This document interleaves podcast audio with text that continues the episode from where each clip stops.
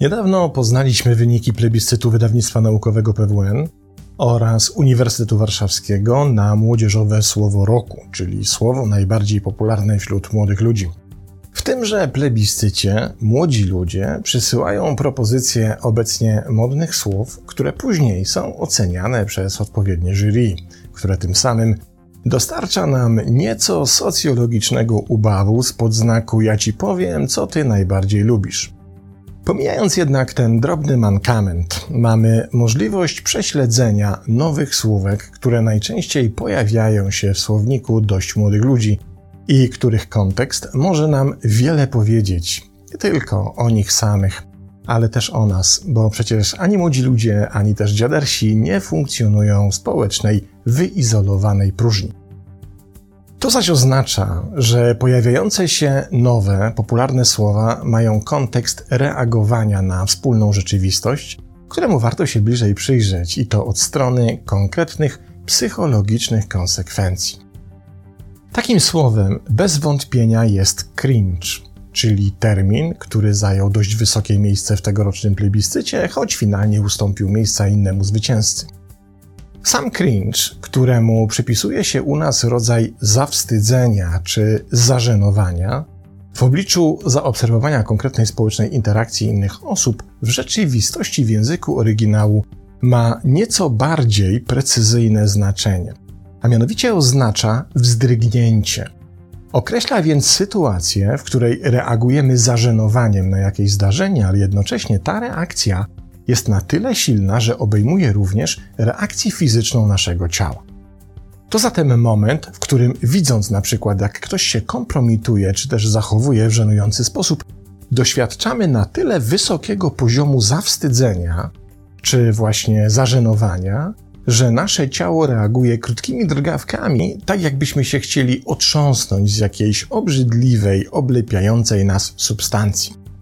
Ten efekt widocznej w ciele reakcji emocjonalnej jest niezwykle istotny, bo wskazuje, że doświadczany poziom żenady jest na tyle wysoki, że następuje przesunięcie w czasie reakcji ciała w stosunku do reakcji głowy. Tak jakby ciało miało mniejszą możliwość wytrzymywania doświadczanego wstydu niż nasza psychika.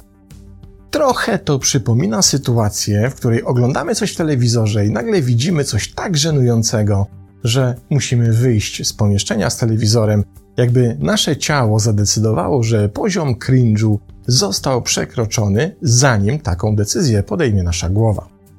Tutaj pretendentów do tytułu pewniaków wywołujących taką reakcję jest sporo, od teledysków Disco Polo z lat 90. po brytyjskie seriale, których twórcy uwielbiają się prześcigać w wywoływaniu cringe'u u widzów. Możemy więc określić cringe jako rodzaj silnej, emocjonalnej reakcji, w której również uczestniczy nasze ciało i który, jak się okazuje, działa na nas w dwojaki sposób. Z jednej strony czujemy duży poziom zażenowania i generalnie najchętniej byśmy uciekli, bo nie wiadomo, gdzie podziać oczy i jak wielka oczu kąpiel będzie później potrzebna, żeby dany obciach odzobaczyć.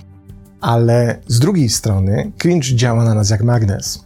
Ma w sobie jakiś rodzaj atrakcyjności, która przyciąga naszą uwagę, oczywiście pod warunkiem, że sami znajdujemy się w bezpiecznej odległości od powodu naszych żenujących wzdrygnięć.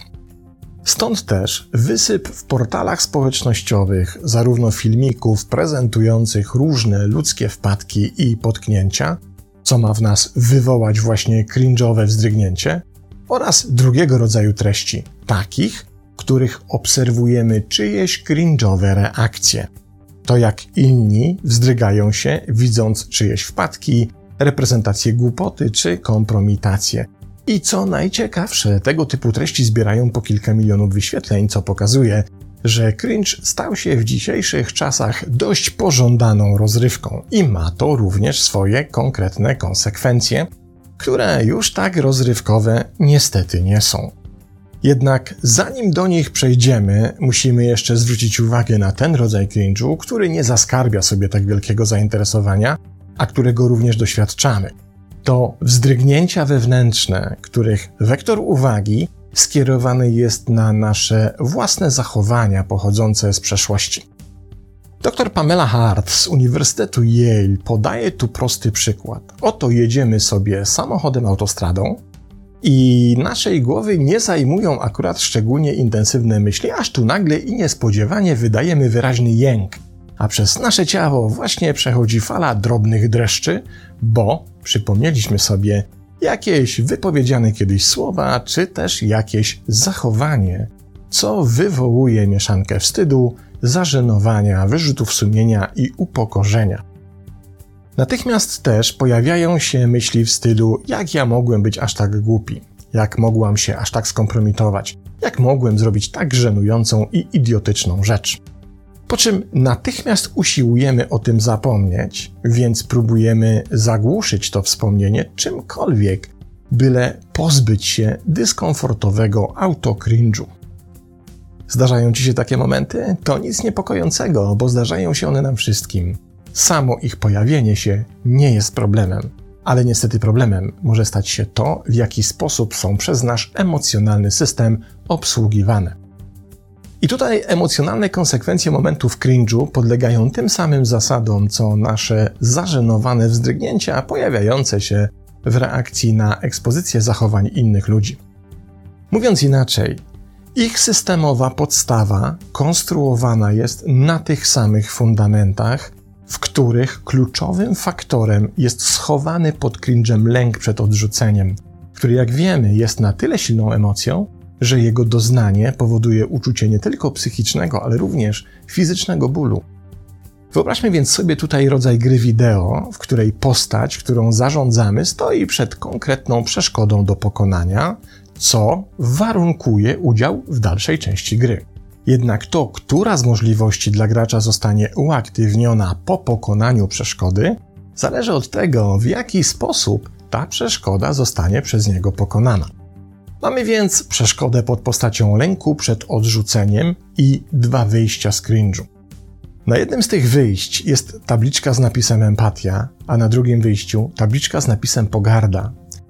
Jeśli więc jesteśmy w stanie systemowo poradzić sobie z lękiem przed odrzuceniem i opanować go na tyle, by jego pojawianie się nie czyniło nam większej szkody, to drzwi z napisem empatia zaczynają się otwierać i to właśnie tym wyjściem wychodzimy z cringe'u.